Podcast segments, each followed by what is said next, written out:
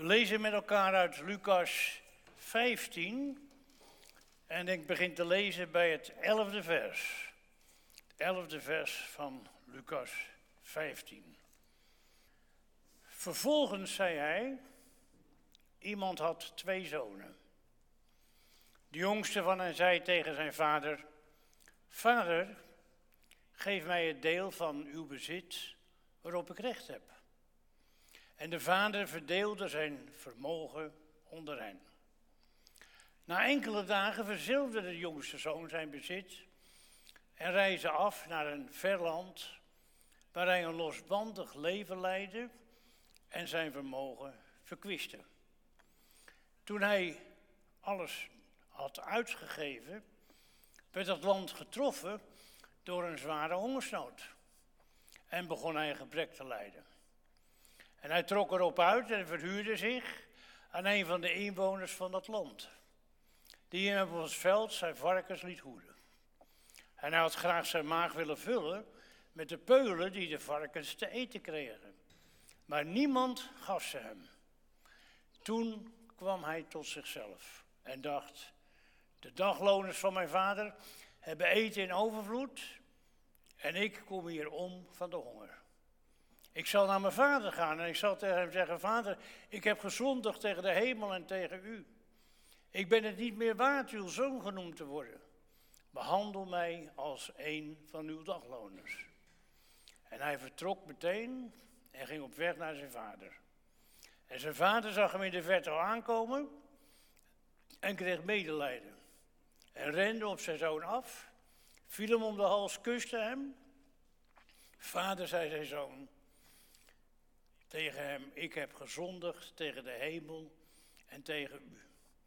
Ik ben het niet meer waard uw zoon genoemd te worden. Maar de vader zei tegen zijn knechten, haal vlug het mooiste gewaad en trek het hem aan. En doe een ring aan zijn vinger en geef hem sandalen. Breng het gemeste kalf en slacht het. Laten we eten en feest vieren. Want deze zoon van mij was dood en is weer tot leven gekomen. Hij was verloren en is teruggevonden. En ze begonnen feest te vieren. Tot zover de lezing uit de Bijbel. Broeders en zusters, u weet wel dat de fariseeën, die hebben de Heer Jezus altijd gevolgd. Alleen hebben ze één ding niet begrepen. De reden waarom de Heer Jezus in deze wereld gekomen is. Want toen de Heer Jezus in deze wereld kwam, heeft hij van zijn hemelse vader de opdracht gekregen om te zoeken en zalig te maken de verloren schapen van het huis van Israël. En de fariseeën vonden dat maar vreemd. Ze zeiden, hij eet en drinkt met zondaars. Dit kan nooit de zoon van God zijn, dat bestaat niet. En dat is dan ook de aanleiding dat de Heer Jezus die drie gelijkenissen gaat vertellen. Dat hij de mensen wil vertellen dat zijn roeping is om te zoeken juist wat verloren is. En u kent die drie verhalen denk ik wel. Die eerste dat gaat over het verloren schaap. Eén schaap is verloren en hij gaat dat ene schaap zoeken. Hij laat 99 in de wildernis achter en dan staat er dat er meer vreugde is over dat ene schaap die gevonden is, dan over 99 mensen die het idee hebben dat ze geen bekering nodig hebben. Die tweede gelijkenis, dat gaat over een vrouw die tien penningen heeft en één penning verliest. En dan vind ik het zo mooi in die gelijkenis dat er staat dat alzo zal er vreugde zijn in de hemel over één zondaar die zich bekeert. Moet u eens voorstellen hoeveel mensen of er op deze wereld wonen en leven. als er dan één mens is op deze wereld die zich bekeert, dan wordt er in de hemel feest gevierd. Onvoorstelbaar, vindt u niet? En het derde verhaal, dat gaat dan over die, over die jongen die bij zijn vader aan het werk is. En dan schrik je van die jongen. Want op een bepaald moment heeft hij iets bij zijn vader die naar zijn zin. En hij zegt, vader, geef mij het deel van uw vermogen. Hij wil van zijn vader af. Erg is dat, hè? Is dat eigenlijk hetzelfde als wat in het aardse paradijs gebeurd is? Toen de mens God geschapen, toen God de mens geschapen heeft naar zijn beeld. En dat de mens mocht wonen in dat aardse paradijs. Waar de mens volmaakt gelukkig was. En waar de mens met God een vertrouwelijke band had. Er staat in de Bijbel dat, dat de mens kende God aan de wind des daags. Hij sprak met God, hij wandelde met God. Zo heeft God het bedoeld. Dat is Genesis 1 en Genesis 2. En bij Genesis 3 is het misgegaan. Want als je Genesis 3 gaat lezen, dan schrik je gelijk al. Want bij Genesis 3 staat de slang nu. De slang nu. Nou, u bent trouwe kerkgangers. Dus u weet wel wie die slang was, hè? De voor de duisternis die het de mens niet gunt dat hij God dient. En dan moet u dat contrast zien. Dat bij Genesis 1 en 2 wandelde de mens met God. Hij ging met God om als met een vriend. En in Genesis 3 is de mens weggekropen. Hij heeft in de gaten dat hij zo niet meer voor God kan bestaan. Maar wat een wonder van Gods genade, hè? Wat een wonder van Gods genade, dat God is gaan roepen. Dat God riep, Adam, mens, waar ben je? Waar ben je? Ik wil jou niet kwijt. Toen heeft God in dat aardse paradijs zijn belofte al gegeven. Hij heeft eerst tegen Adam gepraat, toen heeft hij tegen Eva gepraat. En toen heeft God de oorlog verklaard met de vorst duisternis. En toen heeft God tegen de vorst duisternis gezegd: ik zal, ik zal vijandschap zetten tussen u en tussen de vrouw, tussen uw zaad en haar zaad. En dat gaat jou de kop kosten. Wordt al aangekondigd in het paradijs dat de vorst der duisternis het gaat verliezen omdat de Heer Jezus zijn leven zal geven voor de zijnen. Nou, daar zijn we vanavond getuigen van, hè? Brood dat we eten, wijn die we drinken. De Heer Jezus die zijn lichaam en zijn bloed gegeven heeft voor u, voor jou en voor mij. De mens die vanuit zichzelf God vaarwel heeft gezegd. Zoals die jongen hier in het verhaal. Geef mij het deel van uw vermogen. En die vader deed het. En hij maakte zijn geld te gelden en hij ging erop uit. Hij, hij dacht gelukkig te kunnen zijn zonder zijn vader. Hoop mensen tegenwoordig, hè? Ook in ons goede vaderland. Die naar, die, die naar de kerk, naar het geloof, naar de Bijbel niet meer omkijken. Die het gevoel hebben dat het zonder God ook wel kan. Je zou het van de daken willen schreeuwen. Van mensen doet dat nou niet, hè? Wat heb je voor een uitzicht, wat heb je voor een hoop? Als je, als je door het leven gaat zonder God en zonder toekomst. En dan blijkt het met die jongen in het begin nog wel goed te gaan. Zolang hij geld heeft, heeft hij vrienden. Maar ja, waar afgaat en niet bij komt, raak je geld op, hè. En dan blijft je alleen over.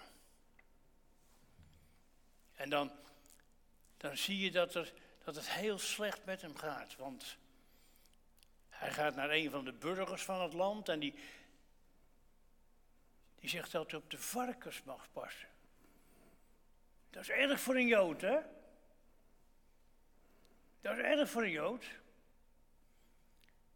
Het grootste scheldwoord voor een Jood is zwijnhoend. Op de varkens passen. Een varken is een onrein dier voor een Jood.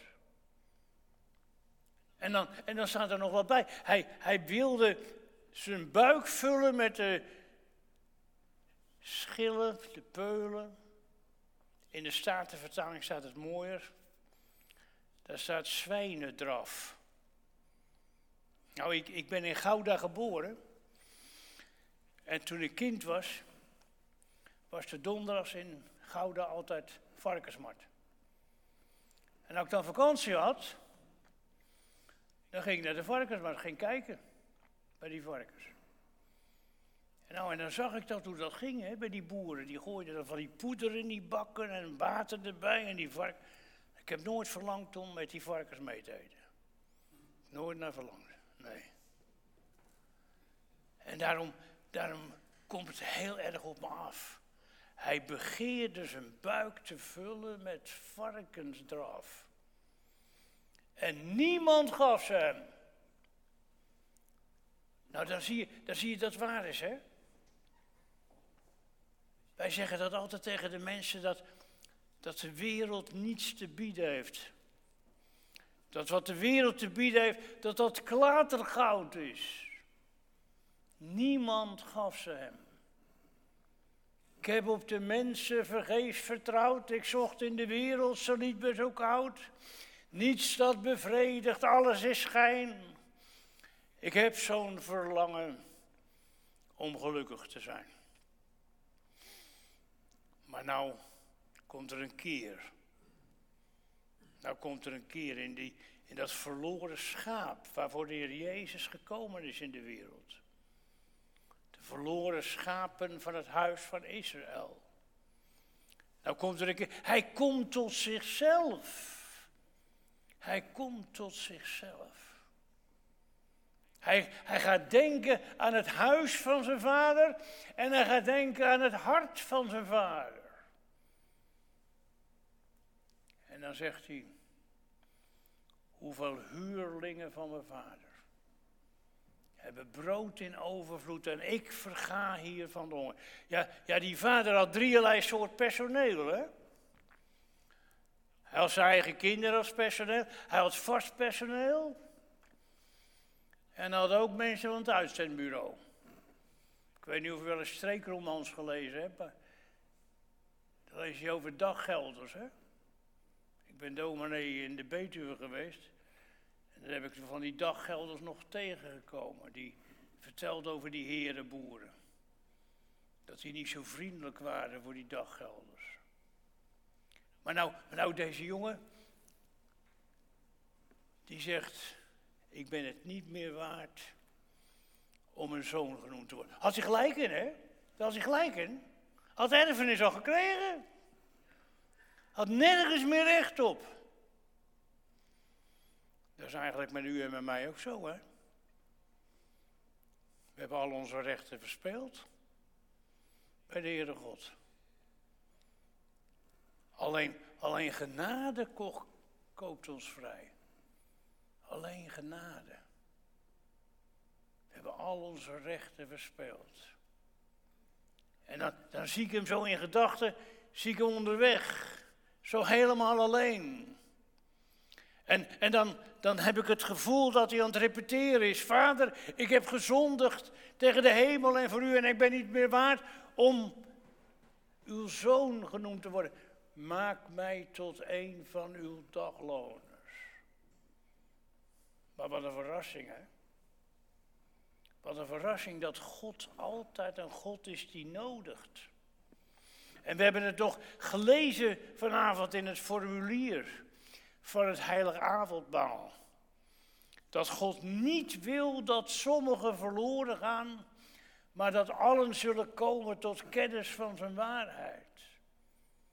Vader rent hem tegemoet.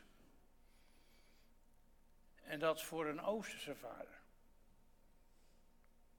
Kijk, een vader in Nieuw-Vennep, dat is een kameraad van zijn kinderen. Tenminste, meestal. Maar dat was in het oosten niet zo. Een vader in het oosten, dat was een patriarch. Als hij thuis kwam, ging hij zitten en dan liet hij zich bedienen door zijn vrouw en door zijn slaven.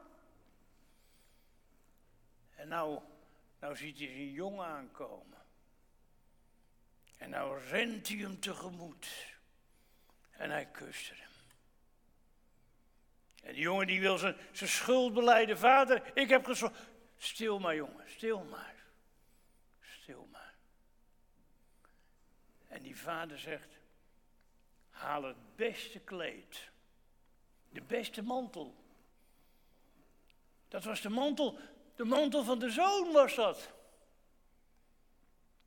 Iedereen kon zien dat hij de zoon was, dat hij als zoon geaccepteerd werd. Doe hem een ring aan zijn vinger. Niet zomaar een ring, maar de zegelring. Waarmee hij de handtekening van zijn vader kon zetten. Doe hem schoenen aan zijn voeten, sandalen. Een slaaf mocht nooit schoenen dragen in het oosten. De zoon wel. Laten we feest vieren en vrolijk zijn. Want deze mijn zoon was verloren en hij is gevonden.